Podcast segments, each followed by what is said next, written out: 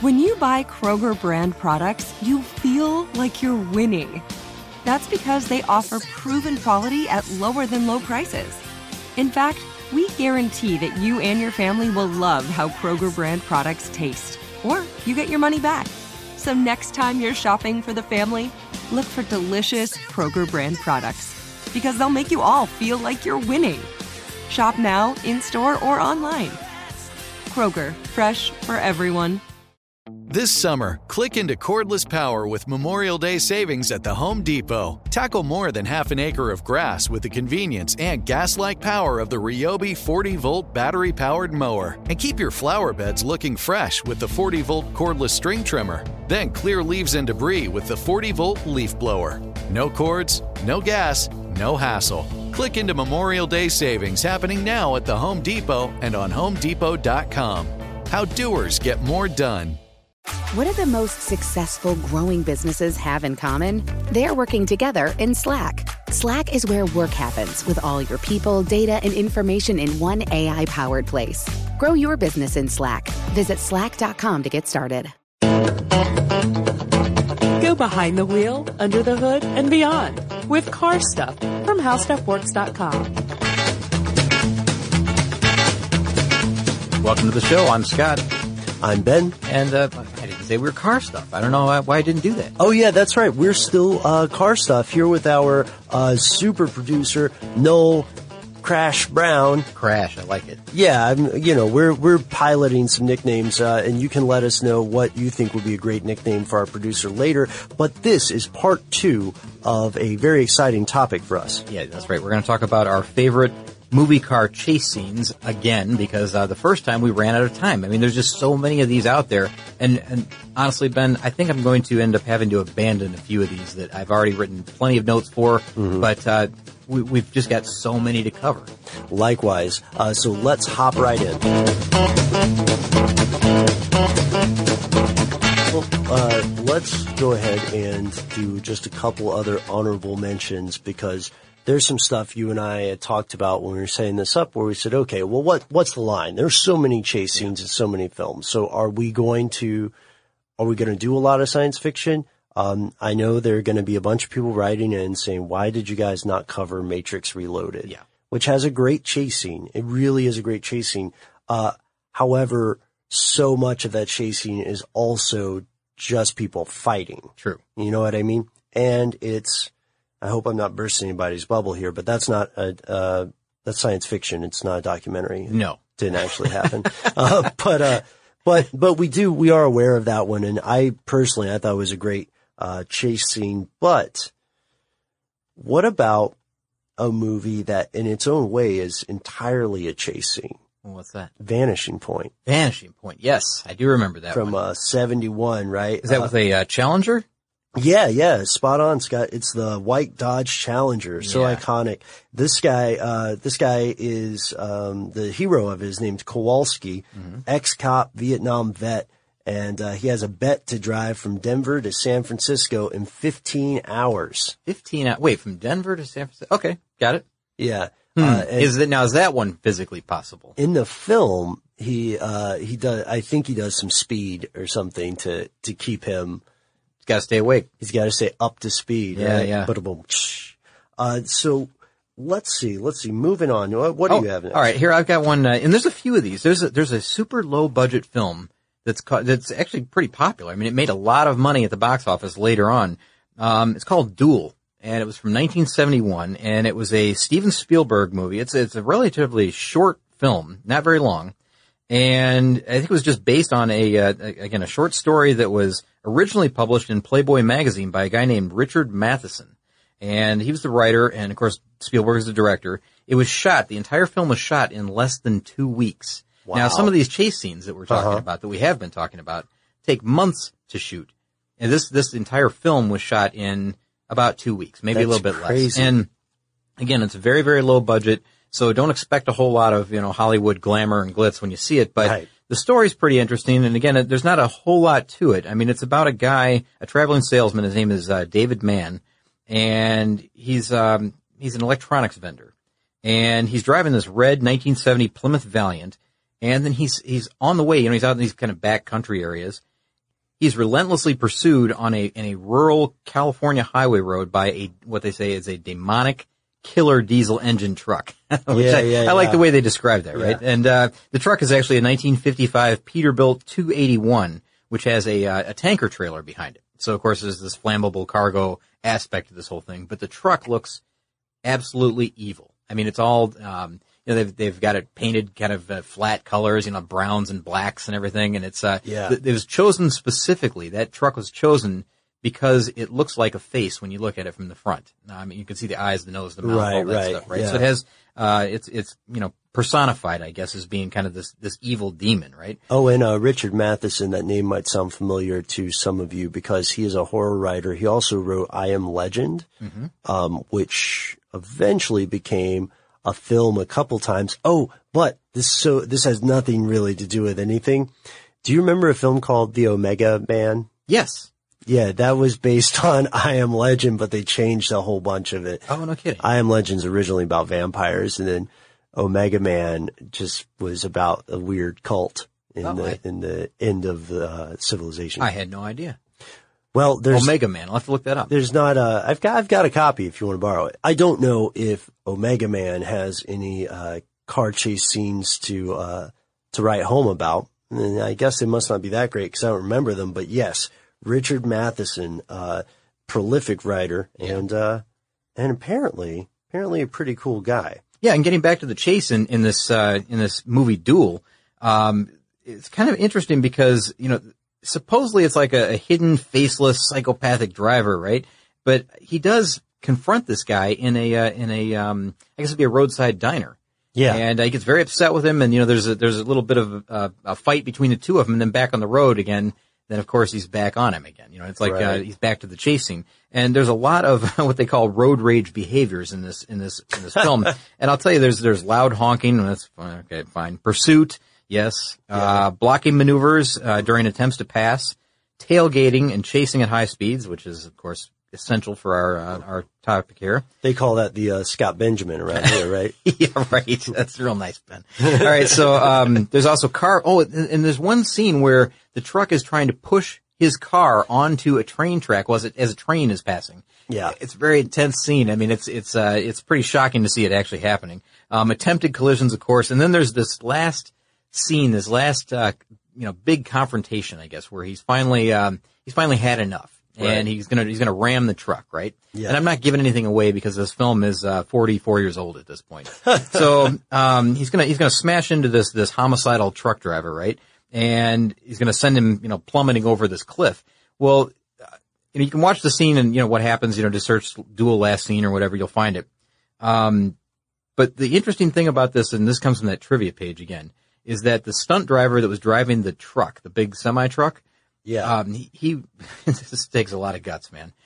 The mechanism that was designed to keep the truck moving and straight during this last scene so that it could then, you know, push this car over the hill and, you know, fall over the edge and, you know, burst into flames and everything because it's a tanker truck. right. Um, they actually did crash the, you know, the car and the truck together and, and make them fall over.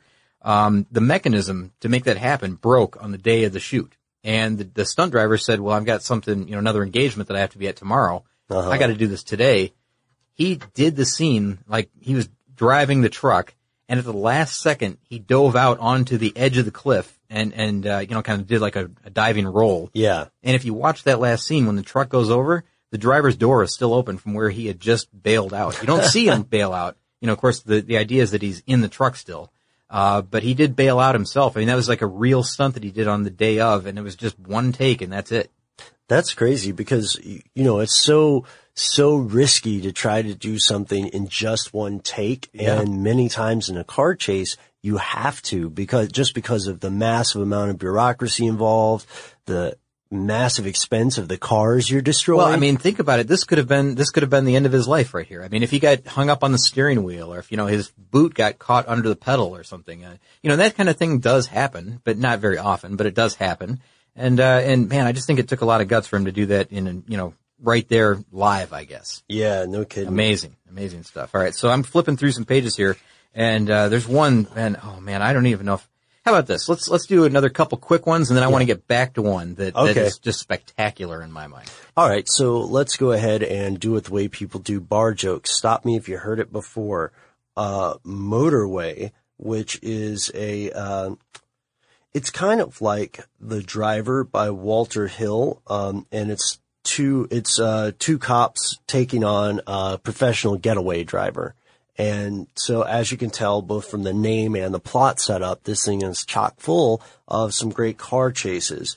Uh, then I guess we should talk, we, we have to mention Bond a little bit.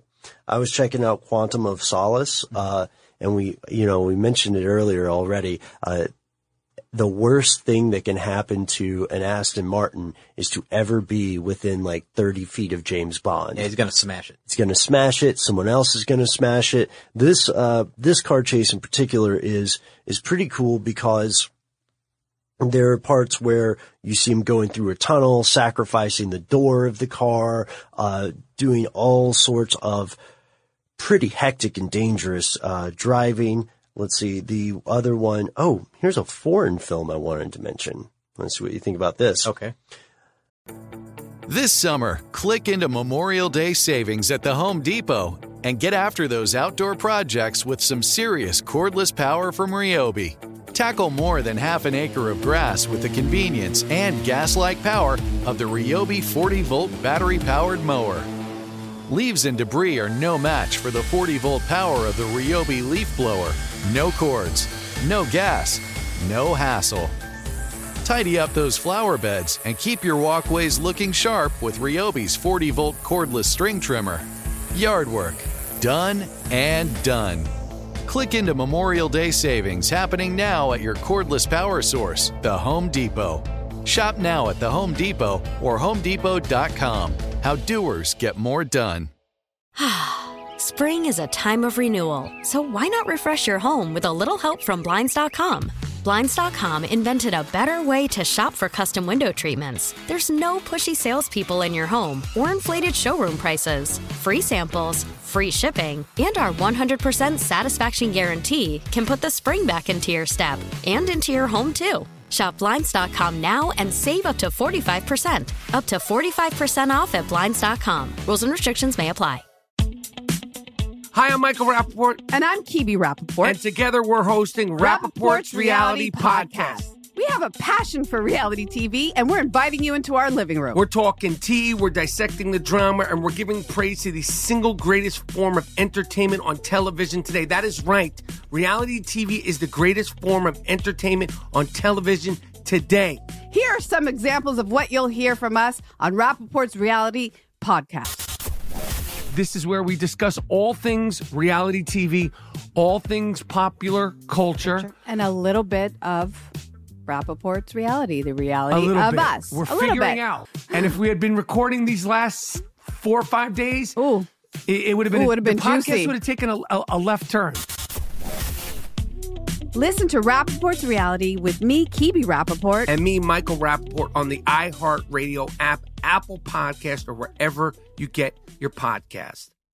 the Ra- this is a sequel, The Raid 2, Berandal. It's a new film and uh, it's directed by somebody named Gareth Evans. Uh, this is a multi-vehicle chase, which almost all of our vehicle chases are, right? Uh, and it gives you a shot inside of the cars during the chase. And in some of the cars, there there are close quarter Silat combat zone. Uh, that's an Indonesian martial art. So it's going out of the car chases into the cars to show these people, you know, uh, fighting inside the car and then going out to see that how they're driving as well. Pretty, pretty intense. All right, Ben, there's a few that I feel like I just need to mention and, and we can spend as much or as little time on them as you like, okay? Um, but I feel like we just need to get the names out there so that people know Yeah. we've been watching these and we're interested in these because these are cool. Smokey and the Bandit. Oh, the, the original. yeah. We have to mention Smokey and the Bandit. I mean, the whole thing. I mean, it was a, um, it's a Hal Needham film, and he was, of course, a, a career stuntman. I mean, he's the one who directed this. Uh-huh. Um, so you know, he's going to have a heavy interest in in seeing stunts in the film. Um, you know the story. I mean, it was a what's the guy's name? Um, I, I think um, Burt Reynolds' his name was Bo, right? In this, Uh-huh. and then there's the Snowman, who was uh, Randy Travis, I believe, right? Yeah. And Carrie was um, Sally Field. If I'm, I, I'm just going off the top of my head. I think that was right. Um, but the whole thing is so much fun because it's it's really a uh, well, what they call it is like a, a redneck cop comedy chase scene uh, through the whole thing. I mean, the entire thing is a chase scene. And the entire premise of this film is that there's an $80,000 prize bet to drive an 18 wheel tractor trailer rig full of bootleg Coors beer from halfway across the United States from Georgia to Texas and then back in 28 hours flat. And, uh, and, you know, of course, Bo is, uh, kind of like the lookout for the, for the tractor trailer, right? Um, Yeah. on the way. And the police are after him the whole time. It's just, it's, it's fun. It's a lot of fun to watch. And, uh, you know, some of the, the, I guess the hijinks that they get into along the way, you know, some of the, um, the stuff with Jackie Gleason is, who plays the cop is uh, just so funny. You know, like when they're interacting in the, uh, in the diner, um, you know, they're, they're kind of listening to each other's conversations. It's so funny. But, um, one quick thing I want to mention here is that, you know, during the filming of that, um, a senior executive at Pontiac told, he, told Burt Reynolds that he would give him a free Trans Am, a Pontiac Trans Am, if the film became a success. And of course it was. And the 1977 Pontiac Trans Am became, uh, like one of the hottest sellers of that year, or actually of the next two or three years, because the sales went up from something like 68,745 in 1977, which is still pretty high, went up in 1978 all the way to 93,341. And then in 1979, just two years later, 117,108 Pontiac Trans Ams were sold. And that's almost entirely because of, you know, the appearance of that car in that film. You know what? That's a really great point that we, we should make sure to emphasize, Scott. Uh, if you are, if you are a car manufacturer, one of the best things to ever happen is to have a starring role. One of your vehicles have a starring role in the car chase, uh, primarily being the protagonist car. That's like, that's the spot you want, Of right? Of course. And you know what? Can I, I don't know if I'm cutting you short Yeah, here, no, but, no. but I've been really, really paying attention to this in the last maybe couple of years, two or three years. Yeah. And anytime you're watching a television show or a film or whatever, you're going to notice that, hey man, it seems like everybody's driving a Ford in this film. Or Why everybody, everybody is hopping into an Audi. Yeah. Yeah, why is that? Why is that happening? I mean, of course it's a sponsorship, it's a product Sure, placement, right? I mean, just like when, you know, someone walks into the room and there's a Pepsi can on the, on the, uh, Uh-huh. on the table, that's not there by accident. I mean, the car thing is huge and for a car, uh, you know, a car manufacturer to be part of a feature film like that, especially one that features, you know, car chase scenes, you know, where the car is the star in that scene, Yeah. that is huge. And there is a lot of return on it because, you know, as you were saying with the Trans Am numbers, uh, this, that's far from the only example. Part of the reason that, uh, Dodge Challengers have, uh, remained so iconic and not even to mention the Mustang itself, uh, is because they repeatedly occur inside these different fictional worlds. And when they do occur, they're almost always presented as great cars. Even if the people who drive them are bad, Yeah. they have great performance, handling, they're doing stunts. Yeah. Why wouldn't you want a car like and that? And you know, one perfect, perfect example is the, uh, you know, the remake of the Italian Job. Uh-huh. Uh, with the Mini, because they brought back the same Mini, not the exact same Minis, they brought Right. back the new Mini Coopers, uh, you know, for the, for the 2003 remake. And one quick thing about that film that we didn't get to mention, you know, they brought them back in the same colors, the red, white, and blue, of course, but the updated version. Um, of course, this time, you know, the heist was $35 million in, in gold instead of, you know, the original $4 million in gold. Cause, uh, you know, in, in 1969, you could get by on $4 million, which now you can't. You need, you have to have 35 million now. I mean, that's just to get to the table. I mean, and that was, uh, that was 12 years ago at this point. Mm-hmm. Can you believe that? 12 years ago? 2003? wow. Uh, so anyways, they, they had, uh, British F1 driver Damon Hill trained all the drivers in the remake, you know, all the people that were going to be driving the, uh, the mini cars. And they said that, um, clear, you know, head and shoulders above everybody else. Um, and I'll see if I can get her name right because I'm not good with actress, actresses' names. Uh huh. Charlize Theron. She was far and away the best driver of all of the stars in that film. Charlize Yeah, Theron, huh? yeah. Um, that's that's according to Damon Hill. He said that she just really, for whatever reason, just really took to it, and she was uh, just the best driver that was on the set. Huh. Well, you know, there's not a lot that she can't do. I don't know why I didn't expect that. I mean, I, I, I just didn't, but I mean, she really took to it. And you can, if, if you watch the scenes now, you can see how much fun she's having driving. And I think it, uh, clearly it's uh, something, well, maybe she should look at it as a career choice after acting. All right. Now, uh, I think at this point, let's see, how many, how many do you want to list? Well, let me tell you, I've got I've got two more that I would like to talk about, Yeah. it kind of in detail. let's go with those. Okay, all right. So um, I'll, I'll save this one for the last one, but um, let's talk about the Blues Brothers. Ah, yes. How about that? Okay, Yes. the Blues Brothers, and not just the mall chase scene, because there's several car chase scenes in this film, Mm-hmm. and this is getting right to the heart of the ones that we talked about early, early on with the demolition style, you know, demolition derby style chase scenes. Um, just well, I'll tell you, there were 103 cars that were wrecked during the film filming of the of the Blues Brothers. And we're talking about the 1980 Blues Yeah, Brothers. 1980, and that was a world record in 1980. But then just two years later, uh, there was a film called um, The Junkman, and uh, th- there's a director coming up that uh, I think his name is Halicki. Is that Uh-huh. right? H.B. Halicki. Yeah. Um, the, the movie called The Junkman wrecked 150 cars in 1982, which became the new world record. And then 20 years later, uh, The Matrix Revolutions came out in, in 2003, and they wrecked something like 300 cars. But um, totally different feel to it, though. I mean, when you see it happening in The Matrix Revolutions, it's totally different from what you see and hear in the Blues Brothers. It's almost like the the 103 cars in the Blues Brothers on me had more impact. You know, the way that the way that impact. I shouldn't have said it that way, Huh? but they had more impact on me. Um, I don't know if it was emotionally or what. I mean, it was just exciting to see it happening in the Blues Brothers. Um, not that the other one wasn't exciting. Well, it just seems it seems more realistic. Again, going back to that, um, to the idea. Now that well, realistic. I mean, come on. that car chase, okay, but the the car chase in uh in Matrix Reloaded uh is I'm think, I'm talking about Revolutions. oh Revolution Revolutions, they wrecked 300 cars in the Revolutions. I don't know what they did in Reloaded. Probably slightly less. But it's still okay. Maybe this is part of it, Scott. Maybe it's that it has to matter when the cars are wrecked and the more cars that happen like that, just casually to the side, you know, the less important it becomes. Here's the other thing. Okay, in 1980, I know that they were really smashing up those cars. I mean, I know that that was actually happening, right? You know, they were they were really doing it. yeah. In 2003, in the Matrix Revolutions, I, and I know they really did smash the cars, but I almost felt like I was watching something that was computer generated.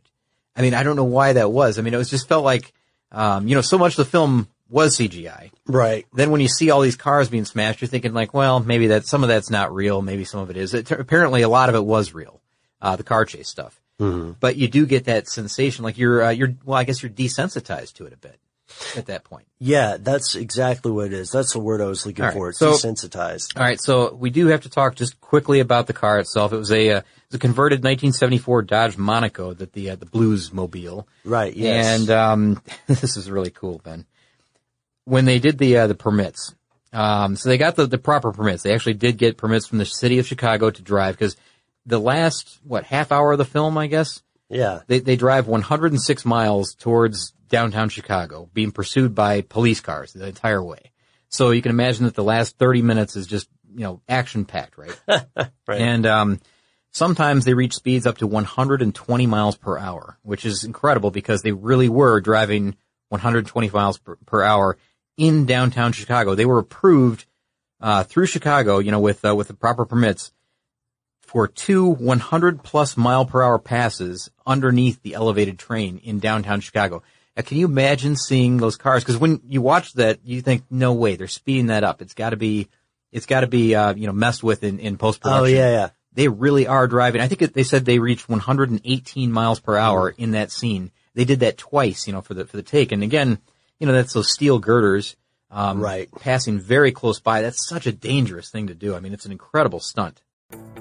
This summer, click into Memorial Day savings at the Home Depot and get after those outdoor projects with some serious cordless power from Ryobi.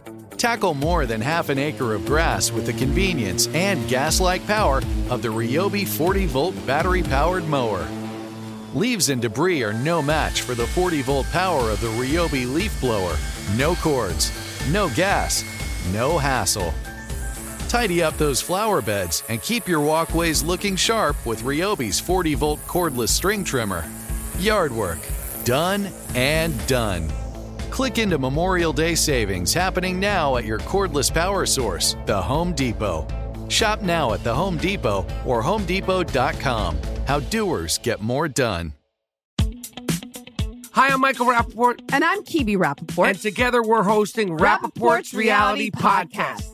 We have a passion for reality TV, and we're inviting you into our living room. We're talking tea, we're dissecting the drama, and we're giving praise to the single greatest form of entertainment on television today. That is right. Reality TV is the greatest form of entertainment on television today.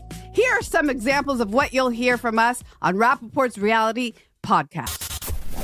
This is where we discuss all things reality TV, all things popular culture. And a little bit of Rappaport's reality, the A reality little of bit. us. We're a little figuring bit. out. And if we had been recording these last four or five days, Ooh. it, it would have been, Ooh, would've been the podcast would have taken a, a, a left turn. Listen to Rappaport's reality with me, Kibi Rappaport. And me, Michael Rappaport, on the iHeartRadio app, Apple Podcast, or wherever you get your podcast.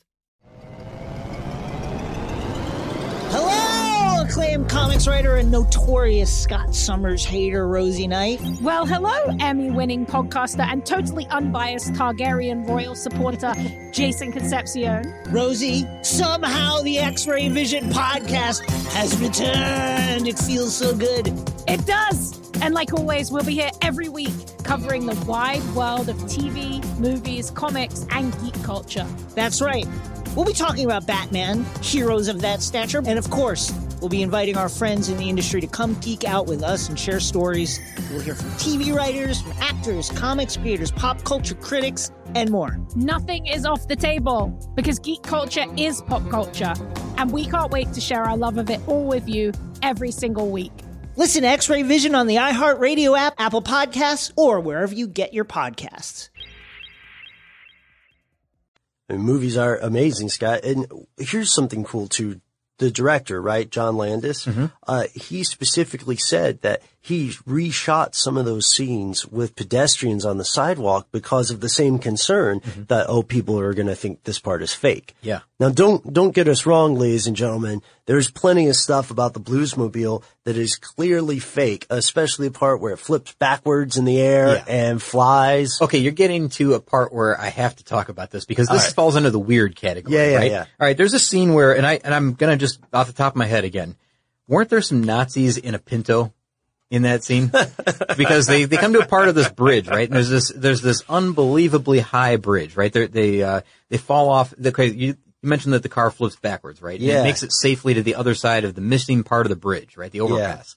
Well, I believe the Nazis in the Pinto, uh, they didn't fare so well. They went over the edge and of course were, uh, suddenly it seemed like they're 20,000 feet in the air, right? And they're falling, right? Yeah. So here's the weird part about this. So before they could film the falling Pinto scene, the filmmakers had to get what they called an, uh, this is weird, an air unworthiness certificate, uh, for the Pinto. So they had to practice the fall, uh, for the FAA to approve this, you know, for them to drop a, uh, a Pinto because if you truly do drop a Pinto, uh, what's the chance that it's going to turn into an airfoil and it's going to, uh, you know, um, uh, veer off from its intended course? It's not going to drop like a brick, right? Yeah. So they had to make sure that it would do that. They had to get this air unworthiness certificate from the FAA so that they knew when they dropped it, it would drop straight down. And it, of course it did. Uh, not particularly aerodynamic car, the, uh, the, the Pinto.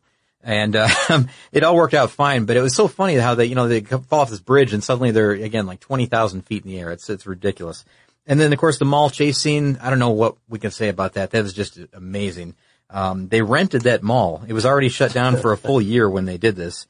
And it's an incredible scene. If you've never seen the, the mall scene, the mall chase scene from the Blues Brothers, Yeah, you can just watch it online now. definitely watch it. But uh, they rented the Dixie Square Mall in Harvey, Illinois, which had, again had been shut down. And the uh, they they promised. This is funny. They said that um, about a year later, I think the the uh, Universal Studios was sued for something like eighty seven thousand five hundred dollars, even What? even though the mall was closed down. Because the um, they said that they they had failed to return the mall to its original condition, which was never agreed upon by the by the um, by the studios and the people. I guess it, there was no contract or anything like that. So, but they were sued for eighty seven thousand five hundred dollars. Um, and and you know later, much later on, that mall was torn down, like 2012, I think it was. The Uh-huh. mall was completely flattened. But um, again, if you want to see some cars piling on top of each other, particularly um, police cars, the Blues Brothers from 1980 is the one to see. So yeah, with, no, there are car chases in the the newer one, but um, I don't know about you, but for for me, the original Bluesmobile and actually the original Blues Brothers movie Mm-hmm. was a little bit more fun. Not to say anything bad about John Goodman, who's Oh, not at great all. blues brother in his own right. Sure. Did you see on Saturday Night Live uh, where they brought back the Blues Brothers just for a second? I did, and can I can I say something just kind of off? Yeah, the yeah, yeah. When they brought them out, remember how it used to be like there was there was one heavy one, one thin one. Yeah. Uh, they brought them out; they were both a little heavy. I mean, I'm not one to I'm not one to talk, but I mean, uh, for for just a quick second, I was looking, thinking like, which one's Elwood? Which one's Elwood? Yeah, yeah, and I, I again, I I hate that I'm like that, but I mean, it was kind of it was interesting to see after all these years because that was a long, long time ago. Yeah, they held up. They, um, you know what though? They, they held up and I know, um, the Belushi brothers, uh, I was, I was surprised because I was expecting it to be Goodman and Aykroyd, but when it came in and I, and saw it was John Belushi's brother, I was like, wow, this And- is amazing. And I don't mean to take anything away from the performance. It was it was pretty incredible to see them back on stage again Uh-huh. together. That was cool. All right, so the last one that I want to cover here, Ben, unless you've got some more you'd like to pepper in here. Oh, let's see. I want to see if we're gonna, if we've got the same one in mind. The final one that I want to talk about is Gone in 60 Seconds. Ah, Gone in 60 Seconds. That's not the one I thought it would be, but this is perfect to talk about because that movie is bananas. It is, and now this is I'm talking about the 1974 Gone in 60 Seconds, the original. the original Gone in 60 Seconds. And here's the thing about this video. Well, there's a lot of things about this video, but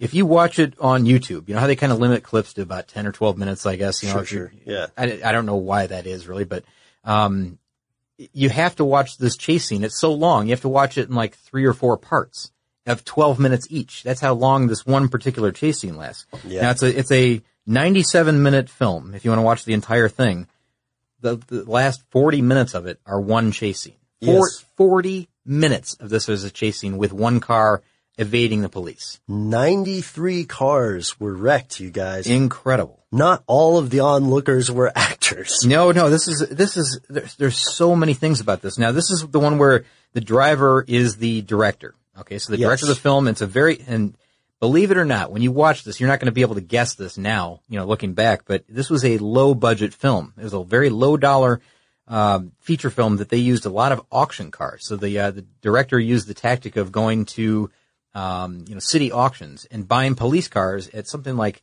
you know, an average of like $200 a piece. And he just started gathering these things for, I think it was up to a year and he kept them on one big parking lot, you know, for his use later on. They were relatively unused. I think, you know, he had some, some work done to them to do whatever they needed in the film. Uh, but, you know, roughly $200 a piece is what he was spending on these cars. So the, the budget for the whole film was very, very low. And I gotta say this, Ben. You like the Beastie Boys? Yeah. Okay. Have you ever seen their sabotage video? Uh huh. The music video? Yeah. right away when you see the beginning of this chase scene where the, you know the, the driver is getting into Eleanor the Mustang, you know the Uh-huh. the yellow Mustang. Yeah. It looks a lot like you know that that cheesy kind of uh, you know long sideburns, big hairy mustache. Uh-huh. Um, it looks a lot like the sabotage get-ups, you know, with the big glasses and everything. Yeah. It's so funny to see. You almost you have a little chuckle at first, but then you realize like this guy's got some serious driving skills. Yeah. Oh yeah. I mean, in the scene, again, 40 minutes long. uh, And the thing about this, this, uh, this clip, this 40 minute clip is that a bunch of the stuff that happens here is unintended. It's, it's accidents that really happen. I mean, they, he hits a, he hits a telephone pole at 85 miles per hour. He's- Right. He sideswipes a telephone pole, injures himself horribly. loses consciousness. Yeah, that's right. I think I told you this in the hallway, right? Yeah. One one thing that you know after this telephone pole scene, they said as soon as he regained consciousness, he asked if we got the shot, and it's like, oh, this happens over and over and over again because this this scene, this this one 40 minute scene, I believe, supposedly took seven months to film. Which I totally believe it. Seven months. That's a long, long time. All right. So the, the amount of destruction that you see in this 40 minutes is just unbelievable. It's I mean, mayhem. it- it is absolute mayhem. This is where, this is where the 93 cars are crushed, you know, during this whole thing are, Yeah. destroyed. Um, and we said that the, the star, you know, there's this one really big climactic scene, I guess, where they come back to a previous crash scene because he's all over the place in this. He comes back and there's this huge jump. I think the jump clears something like 100 and, what is it, 138 feet, 128 feet Wow. is how far he jumps in this really just beat the hell Mustang. Uh, it's a Mach 1 Mustang, a 73 Ford Mach 1. Uh, again, nicknamed Eleanor. And they said that, you know, of course he did the jump himself. and they said that after that jump, this guy never walked the same again. Like he, uh, I think he compressed his vertebrae during the jump. Oh. And said that for, you know, the rest of his life, he's, he's just never has, has walked right again after that. That's rough, man. Yeah. That's terrible. Yeah, I'll say. Um, again, all these auction cars that were bought, um, there's a couple of scenes like where there's a roadblock set up and, um, there's a scene where a detective, I think it's a real life detective actually, who was, you know, playing a, a part in this, uh, was nearly killed. I mean, because they hit the car with such force that, you know, the car that was part of the barricade was thrown into the actor. Um, so there's a lot of like real, you know, real stuff happening in this that they decided to leave in because no one was killed, no one was, you know, uh, seriously injured. They were oh, injured. yeah, yeah. I think I, I think I know the story you're talking about. You're talking about, um, the detective, uh, well, I, let's see. Is he actually a detective? Uh, the guy's named JC Agajanian, uh, was almost killed when Halicki missed his mark in a chase, hitting an unmarked Plymouth Belvedere patrol car, sending it, uh, careening toward the guy. And and I'll tell you, this this film it will surprise you at every turn. Really, I mean, you know that you kind of know what's going on, right? But then they'll, they'll suddenly they'll be indoors at a car dealership, you know, in this chase scene. Uh, he'll smash into what what at the time were a row of brand new Cadillacs. I mean, Oh, it destroy man. all of them. It's just it's in, it's incredible the amount of destruction that happens in this this forty minute se- sequence. And if you have to watch it, you know, part one, two, three, four. I still say it's worth it. That's the way I did it. I watched, you know, all four parts. I didn't watch the whole film or anything like that. I, I have seen it in the past. Uh, but uh, in fact, now that I'm talking about it later today, I'm going to have to go watch it again because it, it really is when you, when you watch it with the knowledge that, you know, some of the stuff is real, some of it was intended to happen. Um, you're watching for the real stuff, you know, after you look at the trivia for the, for the film, maybe Right. it's, it becomes just another level of interesting to me. Ah, yes. And speaking of interesting, now it is time to ask the question we wanted to ask you guys at the end. Uh, having heard some of the behind the scenes accounts of these fictional car chases, well, excuse me, semi-fictional car chases in many points, uh, what in your opinion is one of the best car chases that we didn't mention? And, uh, if you could play the part of any character in any film, right? Car chase involved. Uh, what, what part would you want to play and why? Cause here's what we didn't talk. We, we haven't talked about Mad Max. Uh, but don't worry. Spoiler alert. Uh, we have something like that on the way. Yeah, there's a new Mad Max film. Uh huh. Yeah. And so, so we're kind of waiting on that one, but, uh, we would really like to hear, uh, what, what do you think is one of the best little known car chases, right? Any, uh, trivia or facts we have about it. And again, um, I, if we haven't said it before, uh, we do want to thank any of the, uh, professional stunt drivers listening to this podcast, uh, because what they are doing is a craft, you know, it's a real art. You know, I, I miss, I, I miss some of the older stuff from the 1970s, 1980s, like we said, with, you know, the demolition derby style crashes. Yeah. But I, I was watching just a real quick clip today and I didn't even talk about this film, but there's a film called The Junkman.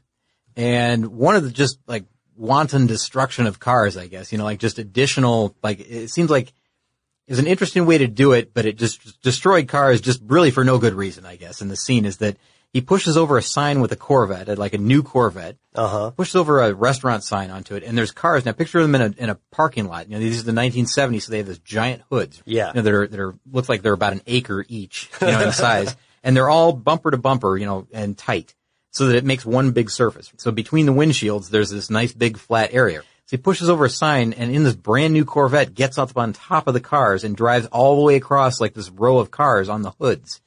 And I mean, there must have been 30 cars destroyed in that scene. And then the police follow and they get stuck. And, you know, the, the people at the, the restaurant are left, you know, in amaze, you know, staring in amazement at their cars being destroyed. It's just, we don't get to see stuff quite like that anymore. And if there are films out there like that, it seems like they're few and far between now. I mean, it Yeah. seemed like that was kind of the staple back then, you know, that that was the car chasing is you would destroy 100 cars at a time. We don't get to quite see that anymore. And I know I mentioned the Matrix, um, what was it Revolutions or which one Uh-huh. was it? I can't remember.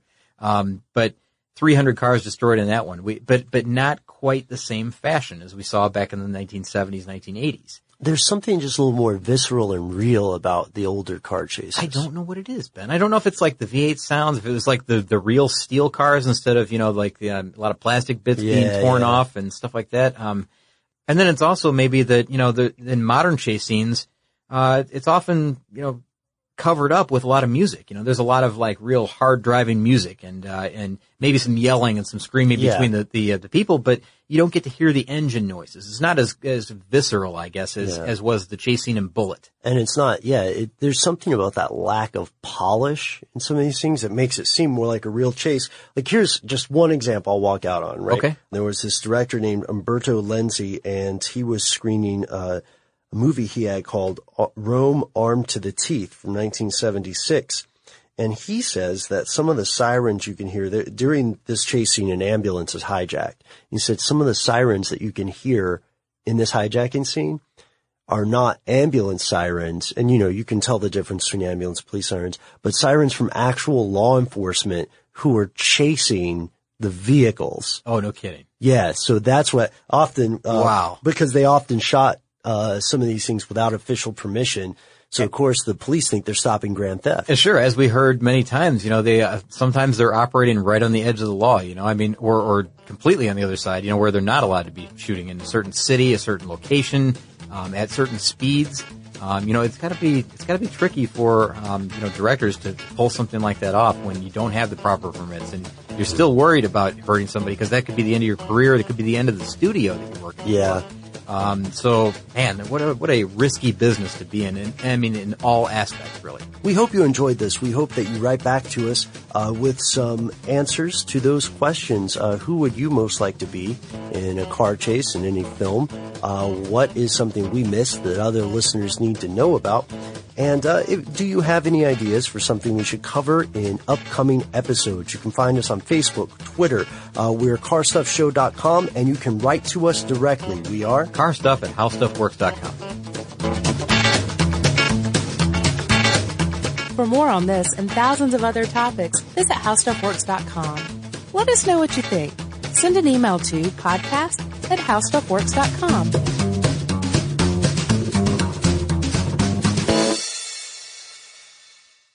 With the new Dexcom G7, you can achieve better diabetes results without painful finger sticks. It sends your glucose numbers to your compatible phone or watch so you can always see where you are and where you're heading. See how food and exercise affects your glucose, making it easier to spend more time in range and lower your A1C. Take more control of your diabetes with the number one recommended CGM brand. It's easy to get started today at Dexcom.com. That's Dexcom.com. Dexcom data on file 2023. If your glucose alerts and readings from the G7 do not match symptoms or expectations, use a blood glucose meter to make diabetes treatment decisions. For a list of compatible devices, visit dexcom.com slash compatibility. What's up, y'all? Janice Torres here. And I'm Austin Hankwitz. We're the hosts of Mind the Business, Small Business Success Stories, a podcast presented by iHeartRadio's Ruby Studios and Intuit QuickBooks. Join us as we speak with small business owners about the tools they use to turn their ideas into success. From finding that initial spark of entrepreneurship to organizing payments and invoices, we've got you covered. So follow and listen to Mind the Business Small Business Success Stories on the iHeartRadio app or wherever you get your podcasts. So, should we go electric? I think we should go electrified with Toyota. Electrified? Electrified means options. Yes, we could go all electric with a Toyota BZ4X, but then there are hybrids like Grand Highlander, or we could do something in between like a RAV4 plug-in hybrid. So, Toyota is electrified diversified? Yup, and with more options for reducing carbon emissions, the closer we all get to Toyota's beyond zero vision for the future. Exactly how much coffee have you had this morning? Learn more about our Beyond Zero vision for the future at toyota.com slash beyond zero.